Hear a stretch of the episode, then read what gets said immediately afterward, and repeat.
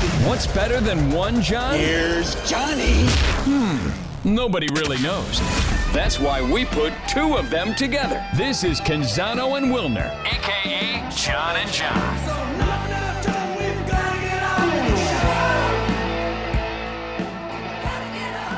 Oh, we've got our first two time guest on today's show. Jon Wilner and I are interviewing Bob Thompson, the retired president of Fox Sports Networks. I'm John Canzano. You can read me exclusively at johncanzano.com. Get a paid subscription, get a free subscription. I always say whatever works for you works for me. I'm here with Jon Wilner, co host of this podcast. You can read the Bay Area News Group Superstar at pac12hotline.com. Wilner, I'm excited to have Thompson on the show again. Oh yeah, I mean it's. I didn't expect, uh, right? We didn't. We didn't figure that six months after his first appearance, we'd have the same same line of questioning. But uh, things have changed a little bit, and including on Bob's end, right? So we should be fully transparent here. There are a few topics related to uh, realignment and Pac-12 media rights deal that Bob can't address because of some consulting work he's doing. Uh, those topics include uh, NIL and some of the media valuation he can't get into, uh, but there's plenty more to talk to him about. We should just get right to it. We're welcoming back Bob Thompson, the retired Fox Sports Network's president. He's been kind enough to join us. Um, it's been a while since we've had you on. There's been a lot to talk about. Bob, let's just let's just start with you know, are you surprised six months after your first appearance on this podcast that you're back on and the Pac-12 still doesn't have a deal? Well, first of all, thanks for having me, guys. A pleasure to be back as the first two-time visitor to your podcast. Um, am I surprised a little bit? But I don't think it's unheard of. Um, you know, if they if they hadn't come out and announced they were going to start negotiating early, I think they'd still be in their exclusive negotiating window. Yeah. Um, they've got 18 months more or less to go, I think, on their deal, year and a half. And so um, I guess what's surprising is that, you know, it's not done. I think everybody's a little surprised at that. But, you know, deals have a life of their own. Um, some just take longer than others for a variety of reasons. Um, new partners, new distribution models, a variety of factors can slow down the process. Could you explain how, like a hypothetical example, how a new partner slows it down? Like, what are you actually talking about with a new partner as opposed to just, you know, changing the the lifetime of the deal with a in a renewal situation? Like, what does it actually mean? That you're going to pick a pick a company. Yeah, Pac-12 is going to Amazon, going to Apple, whoever. What about that takes longer? Well, a few things. Um, just the fact that it's a new partner, um, and somebody in this case, if we're talking about one of those one of those entities, doesn't have um, a ton of experience or a ton of um, related experience in the collegiate world, which is slightly different than what you deal with in the professional world. So the lawyers have very significant um, work to be done in terms of drafting agreements. You have a variety of things related to selection process, um, you know, distribution, prohibitions, distribution, uh, allowances, all those types of things that can get very, very uh, minute, and but still are very, very important. And for a first-time uh, partner, it's uh, just it just takes longer if this was a deal or a renewal of a deal between, say, ESPN and Fox, it probably would likely just be an uh, extension or an amendment to an existing deal as opposed to recreating the the wheel, so to speak. Uh, those can get done, you know, very very fast because the language is all there. All you have to do is change the dollars, and you know if there's any selection process changes or any additional product added to the agreement that wasn't in the previous agreement, um, those things have changed pretty quickly. But you know, introducing a, a, new partner, especially one that hasn't had experience with the conference in the past, just creates a whole different level of of um, minutia that has to be dealt with before before a deal can be announced. Bob, you've been in these deals, you've negotiated them, you've been in those rooms and those discussions. How do the leaks and all the noise publicly, some of the negotiation that is happening publicly, how does that make it more challenging to get a deal, or does it? Well, I've always found that negotiating in public, uh, whether purposely or not, to be somewhat counterproductive to the process. It just, you know, it's it's just better if you have a, a handful of people who are involved. Um, you know, sending messages back and forth through the media. Um, you know, it's it's just not the best way to do it in my mind. Uh, I never participated in that. Did I have some deals leak ahead of time? Sure. Did I know who they came from? Sometimes I thought they were maybe from a competitor. Uh, maybe sometimes they were the, from the people I was negotiating with. Um, but I, I just preferred to kind of keep everything pretty close to the vest. And when we were doing deals, you know, people might have an idea that we're talking with, you know, within our office, we're talking with other entities or a specific entity, but they probably didn't really know how how far or how close we were to finalizing a deal. You think Twitter has changed the the process in some ways?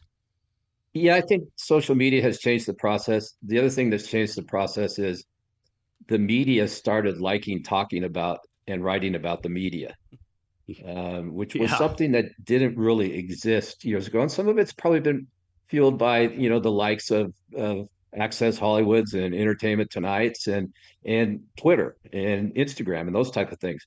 Uh, it it really has become uh, you know there's sports media columnists now, and there's you know people like me who talk about this stuff on on Twitter and on on podcasts. So I think it's that's that has been a big change compared to certainly the last time around. Uh, a lot of these collegiate deals were done back in the you know 2010 11 era. It also seems like the media money is driving decisions to a greater extent than it used to. I don't know if that's because media revenue is now a greater portion of each school's overall athletic revenue, but it just seems like the the TV piece is a more important, a bigger driving force than it used to be. I think you're correct, John. I think what it what it allows people to do, especially as the numbers have gotten bigger and, and bigger over the years, it's a it's something that's uh, allows for easy comparisons. Yeah, and to say, you know, our numbers this and your numbers this minus X, and so it's a, a quantifiable way for uh, conferences, fans of conferences, um, to you know make comparisons whether you know sometimes I, I whether they're even on an apples to apples basis i wonder because i have a problem with some sometimes how things are reported in that some conferences and some you know media as well as you know amateurs uh, will report things that say okay the, the number was x. Well is that just rights fees? Is that cfp money in there? Are ncaa credits in there? Is bowl yep. money in there? You know what, what all is in that number? Whereas i believe and even though these numbers are not necessarily made totally public to people uh, by the conferences i think it should just be you know let's just make it simple average annual value of a rights agreement and uh, that makes a very simple and easy comparison uh, keep the bowl money out keep the cfp money out sure that's going to come out in the final distributions and if people want to pour through conferences tax returns, uh, which people seem to want to do. Oh yeah, fine. I love it. You, they could they could go ahead and, and and certainly put forth their what they believe the total revenue distributions by conference, but they're all different. Some have some have uh, conference networks. Some have conference networks that are just a revenue share. Some have conference networks where there's equity involved.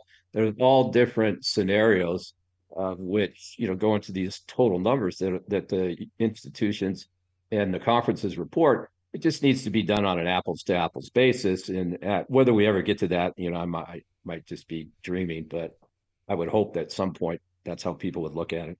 I'm curious about just the overall health of live sports programming and the businesses, and we're seeing all these reports of layoffs with some of these streaming companies and you know, the overall health of the industry. How do you see that right now?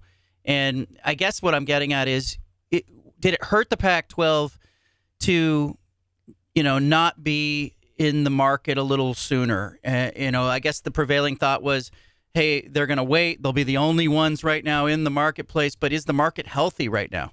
I think the the market is, you know, it's not probably what it was six months ago.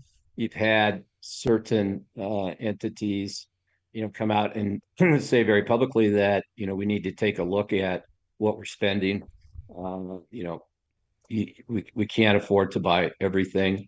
Uh, we have some other deals coming up. Um, you know, the, the UFC is coming up, NBA is coming up, NASCAR is coming up, college football playoffs are coming up.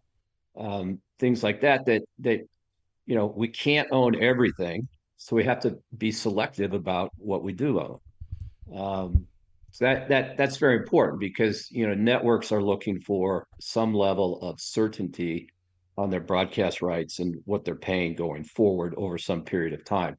And with the what what's happened to the economy, you know, has certainly put a damper on what's going on right now. But you also have to remember that what people are buying right now doesn't even really go into effect for another year. And in the case of say the NBA and and UFC or NASCAR, I think it not till 25. So you're kind of you're buying on you're you're buying on the on the futures here in the sports market, sports television market. So you know, you nobody has a crystal ball to be able to say this is what the economy is going to look like in in 12 months or 24 months, but you still know you have to play in the game. And if you want these rights, you're going to have to bid on them, and you're probably going to you know have to bid a bit more than you certainly thought about in the past. The question does: Do people go crazy? And I think what you're going to see is, and what's really kind of played out over the last you know five to six years is that the marquee products are going to get to see gains. You know, they're going to get um, nice increases, and because this value of sports programming, you know, live sports programming is as good as it's ever been. Who's going to suffer are you know the less than marquee names, and they're going to have to learn to deal with you know get smaller increases or flat out deal with less, and that's just a reality of kind of the television business in general as it you know shrinks and morphs and changes um, certain are going to do better than others and you know that's the way it is. Do you see anything that suggests the value of live sports is not going to continue to increase over over time? And and within that piece you know the thing I, I really am curious about is the is the streaming piece and how apple and or amazon may end up changing or impacting the market over the next five ten years. Well i think that certainly it makes sense for properties to have streaming as an element of their uh, offerings um, more and more people are cutting the cord. Um, more and more people are have never even had a cord. So you you need to be able to reach those people through whatever means they consume video. You know, whether that's a cell phone, whether that's from a, a cable box, whether that's from your router on your uh, sitting next to your TV. All those things are very important. The question that you have to take into consideration is right now a very small amount of product is of sports content is viewed via streaming. I've read as low as three to four percent. So that means the bulk of it is still out there on traditional linear broadcaster cable. Um, that number is going to change. It's going to continue to change, but you know how quickly is the question. You know, people talked about you know, radio killing newspapers and TV killing radio and cable killing TV and streaming is now going to kill everything. Well, the fact of the matter is that's never happened. And things take a lot longer to die than you always think they're going to take. So I hesitate to, to say that, you know, streaming's not going to take over everything in the next five years. I think, you know, maybe the next round of TV deals, you take a look at it. But and maybe you can structure your TV deals now to to make it such that um, as streaming grows or broadcast and and cable uh, from a linear standpoint decline, you're able to to alter your your contracts and alter how you distribute your product. Uh, but for now, I think you know, without a doubt, the the clear and and best way to go is to have a the broad reach of the linear cable and broadcast networks, but also augment it with uh, with some some streaming elements, uh, so that your your customers, regardless of how they consume their video, all have access to certain levels of product. So it in theory, the Pac-12 could reach an agreement in which, say, the the the linear inventory decreases over time and the streaming inventory increases. If if the partners are willing, they could actually do that, huh? If the partners are willing, I don't yeah. know that the partners would be willing, but right. I, I, I kind of offer that as a, you know, best case scenario, because nobody has a crystal ball here. I I can't tell you. I I, I can tell you a couple things. Number one, you know, between Disney, ESPN, Paramount, Peacock, and Warner Brothers Discovery, they lost $11 billion in streaming last year. That can't continue. That's just not a sustainable business model. Wall Street has done a 180. It used to be how many subscribers did you gain last quarter? Now it's how much money did did you lose last quarter, and when are you going to get to a profitable stamp, you know, profitable position? If these services, the streaming services, actually had to charge based on you know getting to a break even process, you know, they're probably over 30 bucks per sub month. And if you're, you know, even if you say cut back some product and you grow even further, continue to grow and say it's $20, okay, I've got four and that's $80 and then i pay $70 for my broadband because i'm not care i'm not i don't have the video product associated with my broadband provider. So they kind of ding me for a little extra on the broadband side. I'm at you know 150 bucks. Well, there's some pretty good packages out there for less than 150 bucks that have the, uh, you know, you get the full bundle. And, you know, that's what seemed to have driven a lot of people away from the bundle and the cable operators and satellite is the cost. But when you start adding everything up together um, on the streaming side and you combine it with your broadband, it's a pretty good nut.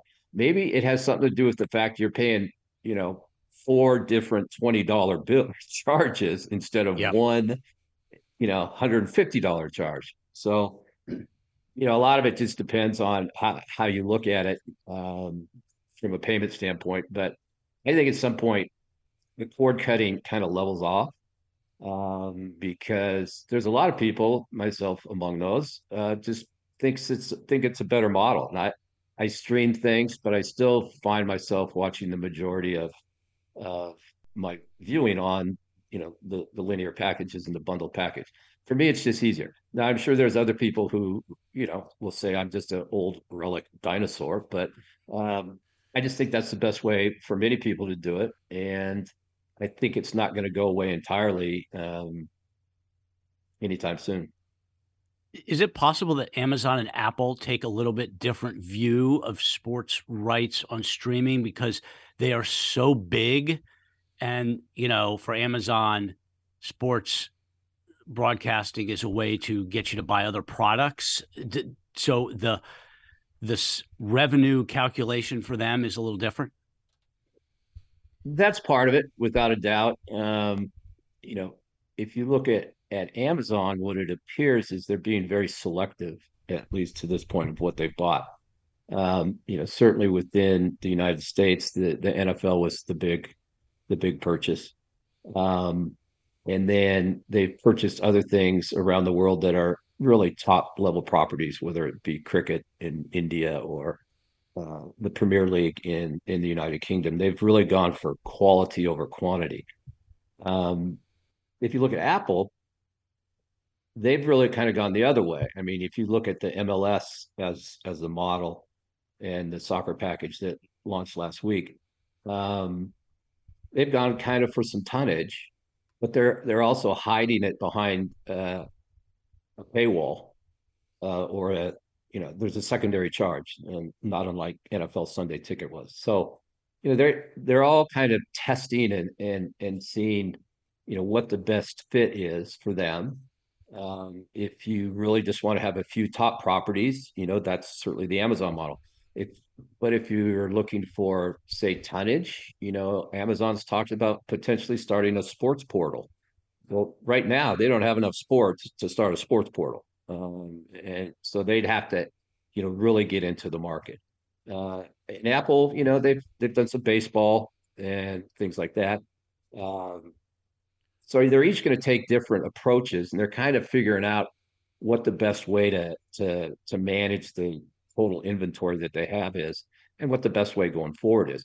None of these guys got to where they're at by you know flushing money down the drain. They're very big, yeah. smart companies, and the the other thing they got to do is they got to get somebody to sell them something. You know, Amazon wanted the Big Ten really badly, but they didn't opt to go that way, and they may have offered more money.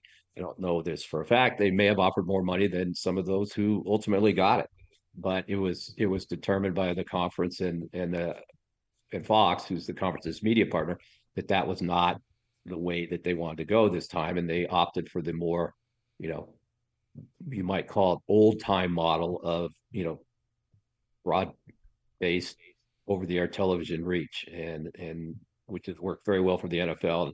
I think is pretty much the model that the Big Ten has adopted. Bob, uh, we we've talked about the Pac-12 networks and maybe how the conference can monetize that that side hustle that they started all those years ago. Uh, how do you see that? What options are out there as far as turning that into revenue? Well, you know, it's got some pretty good coverage in on the West Coast. It would be nice if they had a DirecTV uh, type deal. Um, and as a DirecTV subscriber, I would, I would really enjoy being able to watch it uh, other than at my friend's house. So, um, I, a couple of things. Number one, I, I go to one feed immediately.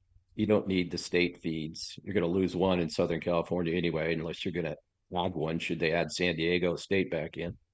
Um, I just go to a single feed, and if you have excess content, just stream it stream it on Pac12networks.com. You don't need to have the cost of you know five transponders, six transponders, and, and, master controls and the associated overhead that goes along with that. So that would be number one. Number two, you know, you could turn it into kind of a let's call it a content factory, so that you know I'm sure all of these schools are producing an, an amazing amount of online, you know, social media clips, Instagram clips, things for their websites the Pac-12 could easily become kind of the hub to the Pac-12 networks could become the hub to handle all that real real easily. So I think there's some things they can do. Um, you know, also if it gets to a situation where Apple or Amazon are partners, it could be their production arm, just as the MLS is for Apple on uh, the soccer and the Major League Baseball Network uh, production handled the Apple baseball package and more or less NBC handled the uh, Amazon Thursday Night Football package. Is there is there good money in that? I mean, if if they say, "Hey, look, we're the ultimate side hustle is we're going to start producing other content for Apple or other content for Amazon," uh, and in the end, does this con- does the conference look smart for you know through all the frustration they turn that into some revenue at the end? I think it could be turned in through revenue as in that you include it as a cost of you know it's in the right it's embedded in the rights deal that was certainly one way to do it. The other would be you know just on a straight rate card basis where you you know lease out your your time uh, to whoever the providers are. So there's a there's a variety of ways you could you could certainly uh, structure it. Is it going to be a huge cash cow? No but would it help alleviate you know some pain that that uh, the conference might fe- be feeling as a result of you know having this entity out there um, as part of it. You know, it's just as strictly a cost cost item. You know, it, becomes something that's revenue generating as well.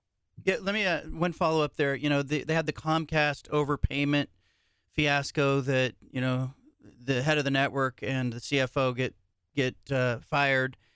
Uh, could that cause a delay in this negotiation? As you saw that from the outside looking in, is is that the kind that causes a delay, or is that just a hey that ha- that's another headache that's going on at the same time? Well, it's a headache, no doubt, but I think it can be, you know, pretty easily taken care of. First of all, the it, it, existing um, the fifty million dollars that's kind of on they're on the hook for now. They're going to pay back to Comcast. The the conference is going to have to assume complete responsibility for that. And certainly, if somebody buys the Pac-12 networks, the conference they're going to ask the conference to you know say that they will take care of it and indemnify them against any you know legal recourse that Comcast or anybody else may have as a result of of that uh, discrepancy. Then going forward, though, you have to keep in mind that regardless of how long it occurred, there's five million dollars less in billings than there was thought to be. So besides having to pay the five the 50 million back, you still are short five million on a yearly basis. And so when you know, say someone is actually purchasing the purchasing the Pac-12 networks, which I have no idea if that's in fact the case. But if I was, I would say, okay, we'll need a reduction because purchases like that are usually based on a multiple of cash flow that the entity produces. And that entity is now $5 million less on a yearly basis. And that's just come straight off the bottom line because you know, it's it's this revenue that everybody thought was there and it just disappeared. And so um, that would certainly require a um, change in whatever that purchase price was would definitely be reduced. Is there such a thing as buyer fatigue?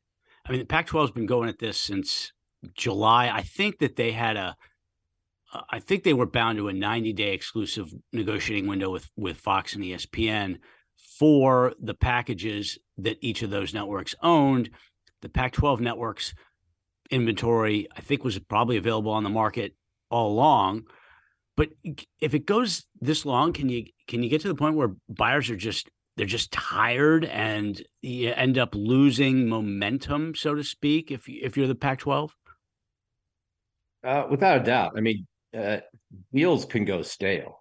Uh, yeah, we we all just get tired of talking about it, and so you know, and maybe there's other things more pressing, and you move on to those, and then you know, it's usually good for everybody to have a you know a little timeout and and step away from the table, and then you know usually you come back and and get back to the task at hand. But yeah, it's it's certainly a possibility that there's some fatigue, um, but I also think that you know so, something's going on because um, you know, it was it was very quiet. I'll I'll give the Pac-12 credit.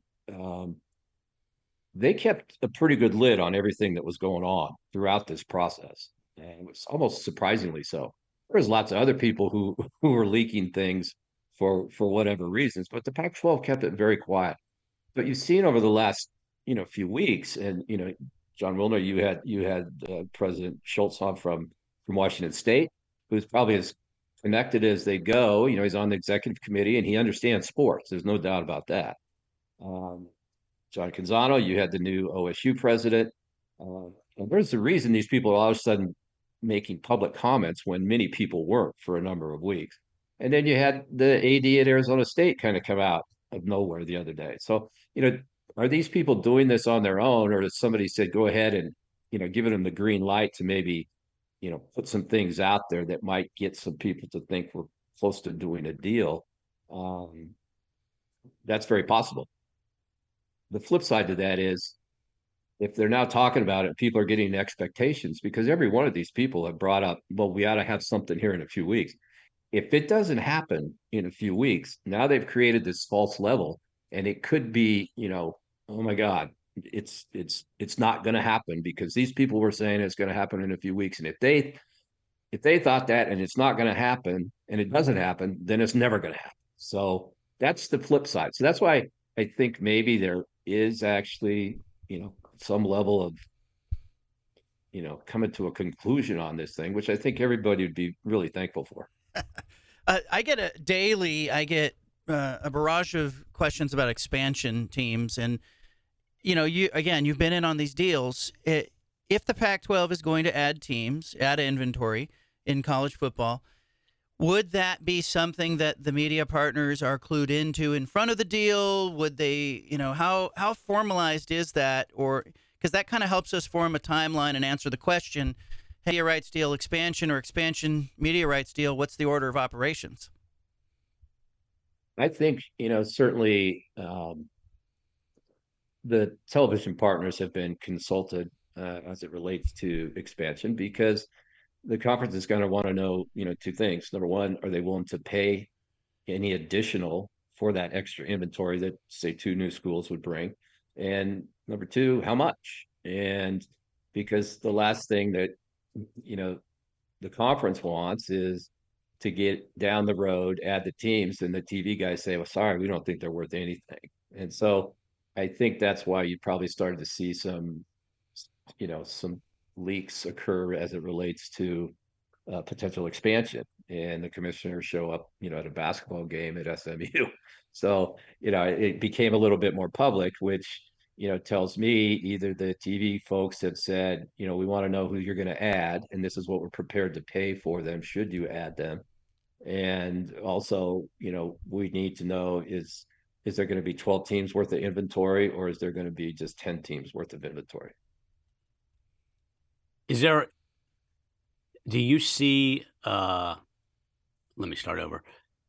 I, have thought that the Friday night window is, you know, there have been a bunch of games on Friday nights in the past few seasons. That seems to be a a competition free spot, at least, you know, no NFL, uh, no other college games. Do you see that as having some value for the Pac 12 if they tried to work out a deal where they're playing at seven o'clock every Friday night, whether it's on Amazon that could promote it coming off the Thursday night NFL game, or whether it's ESPN uh, going for that one. Do you see Friday nights as something of value? I really do. I think that's a, a very good point. You know, in certain areas, um, you know, let's call it huge high school foot football um, areas. It's kind of always been a gentleman's agreement where you don't run, you don't play games up against the high schools. You know, uh, that's where you get in your recruits. That's you know, that's Friday night is high school night. In certain parts of the country, though, where it's not quite as big of a deal, I think it makes total sense to to view that as a potential um, a potential window for for the Pac-12. I think, as you mentioned, Jon Wilner, the uh, the potential for promoting a Pac-12 football game you know, for four hours on a Thursday night as part of the NFL game would be huge. I mean, and that, you know, that's kind of the, the, the type of thing that, that Amazon appears to be looking for. So um, I think it would be a great idea. I think, uh, you know, it also could lead into, you know, a cross promotion for the game on Saturday night at 7:30 Pacific as well. So there's a and, you, will see that you wait till the when the Big Ten starts starts promoting how they will cross promote those three networks along with FS1 and, and the Big Ten network. They will constantly cross promote each other. Uh, starting at noon, you know, with the the Fox the Fox game to the 3:30 game to the 7:30 game, and if there's a 10:30 Pacific game in the Big Ten package, which there will be on certain weeks, um, they'll they'll just constantly promote and cross promote. So, I, I think it, it would be great if ultimately what the Pac-12 ends up with is something very similar to that, so that they can, you know, find some nice windows that are kind of um, not used by others, and that's for more or less, for all intents and purposes, excuse me, is the 7:30 Pacific window. And so I think it, would be a very wise thing to do, and I, I hope that's something they look at. And to do that, they probably need more inventory to prevent teams if they're 10 team league and you're they're playing every Friday night, you, are going to be playing a lot more often than if it's a 12 team league, right? So that's a that would be an, an example of a case for adding schools for the inventory need. Exactly. That's you don't want to. Um, you know, I probably one of the reasons that the Big 12 conference is looking potentially, as as the commissioner stated, for a Pacific time zone school is for that late window, and also because they don't want to have BYU play every home game at eight o'clock Mountain which is you know that's seven Pacific, so it's kind of the same window. But you know BYU's not going to want to play every home game at night. It gets cold right. in Provo. Bob, let me ask you about you know I'll stay on the expansion beat here. The San Diego State, I think it's you know like 1.13 million TV households in San Diego and Dallas Fort Worth, a whole bunch more. But when I put those things out there, uh, I'm met sometimes with people who say, "Yeah, but those teams don't rate in those markets. Can you speak a little bit to that from a TV perspective? The TV households versus the ratings conversation that's been going on probably for six months now. Yeah, that's a tough one. I mean, it is as a television guy, I always look at numbers. I'm going to look at, you know, I'm going to certainly look at market size. I'm going to look at ratings, but you know, with college, it's slightly different. You know, the, the rivalries, the um, yeah, things like that are, are just as important as numbers. You know, big games are always going to rate.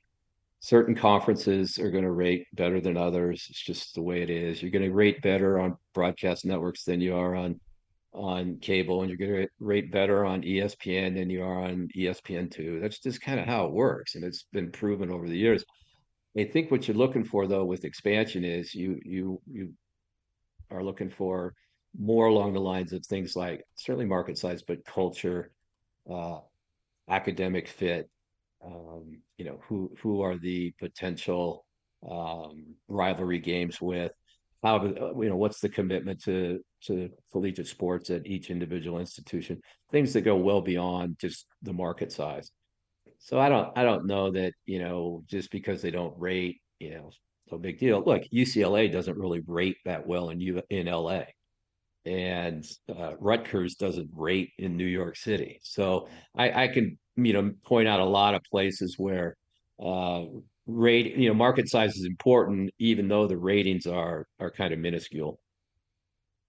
Bob you have provided a great service on twitter for the last seven months as a voice of reason and and unmatched insight into the the media piece of realignment. But i have also seen a couple instances where it looks like you're you're done on twitter and then a week or two later, it seems like you're coming back. Are are you? Tell me you don't have plans to abandon Twitter altogether. No, no, no, no. It's it's a, it's a good pastime these days. Um, I found out one thing. I found out is you can't play golf five times a week when you get to be my age. So I got to find something else to do.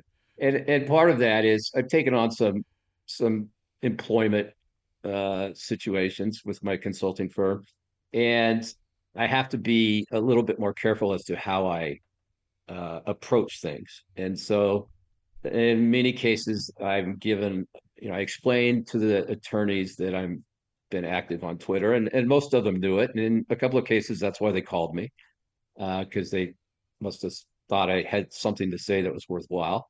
And so they'll provide me with a list, kind of the things I can talk about and can't talk about. So there's some things, you know, as it relates to the college world, I just can't talk about. But the good thing is, you know, now it seems like the whole regional sports network big business is at peril. And so yep. I can talk about that instead. it, it's interesting. And after a basketball game, I'll ask a basketball coach, I'll say, Where do your eyes go in the box score? after the game. And some coaches will say, I, I want to know how many free throws we shot, or I want to know what the rebounding disparity was. W- where will Bob Thompson's eyes go on the box score for the Pac 12's media deal? What are you interested in knowing? Well, the structure is going to be the most important thing. I mean, to me, that's almost as as important as the dollars. You know, where the games are going to be seen and at what times. You know, what are the various windows? Who's got what when? Uh, the dollars, you know, is certainly important, and and we'll be able to figure it out at some point. But it will probably take some a few a few hours at least of you know deconstruction to try and figure out where where all the the, the dollars are buried. So that, that's probably what I'll look at more than anything. Um, you know, certainly going to want to look at total events, not just football. It's the whole. You know, you're, you're buying the whole package here, and you also want to look at what's going to ultimately um, happen with the Pac-12 networks and what kind of a load they get out of the deal. If you know, or is is it does it change? Tremendous public service, and I I appreciate you educating us, educating so many of our listeners, and and the voice you've been on Twitter and uh, in my pieces as well, Bob. So thank you for doing this interview. And yeah, you're the you're the first repeat guest. Uh, Wilner, we should have a T-shirt or something we give to uh, people who are two-time guests. There we go. The Bob uh, yeah, I love no, having no. Bob on. It, it, it's fantastic, Bob. I'm a you know sports media junkie in terms of the the you know the bigger uh, issues uh, and the way the business is going, and it's just fascinating to listen to you. And I'd love to have you on again in six months. I just hope we're not asking you about the Pac-12 signing a deal at that point because um, that won't be good for my health if it's still going on. Yeah, if if that's still going on, we're probably going to be having a different kind of discussion about the yep. Pac-12. Yes, we will. Bob Thompson, thank All you. right, guys. Thank you. Thanks a ton, Bob. Enjoyed it. Have a good week. Jon Wilner, what did you think there? Bob Thompson's second visit on this program. Yeah, the yeah the first two, the first repeat. Uh, you know, he's bottomless well of knowledge with regard to how the the media deals work and and the fact all the factors that have to be considered that you know we don't necessarily think about when we're writing articles and on Twitter. You know, it's just the perspective is is so I think so vital for this ongoing discussion and for even for folks who don't have a you know uh, aren't Pac-12 fans or Big 12 fans or Big 10 fans. It's just important because the sports media industry is changing the way we experience sports. and I, I keep saying to people, you know, you, you need to read and listen to people who are sourced. And I think this is a great example in this podcast of, you know, you and I don't have all the answers on this stuff, but what I think we, we aim to do is, uh, you know, I aim to find the answers. And so I think there's no better resource to talk about a rights deal than Bob Thompson, who negotiated the last Pac 12 deal on behalf of Fox Sports Network. So I think that's what I'm talking about because I've had people reach out and say, well, what do you mean by source? Because you'll see people say, sources say. That's not what I'm talking about. I'm talking about the ability to get a guest like Bob Thompson or Greg Sankey or George Kliavkoff or Brett Yormark, as we have had on this podcast, and just drill down on the issues. And so I hope people who are listening subscribe to this podcast. I hope they read Jon Wilner at pac12hotline.com. I hope they read me at johncanzano.com, get a free subscription, get a paid subscription, whatever works for you. Um, and you know, you're to you're going to get the answers and get the information that you need. I feel smarter after that talk with Bob Thompson. I hope our listeners do too. Thanks very much, everybody.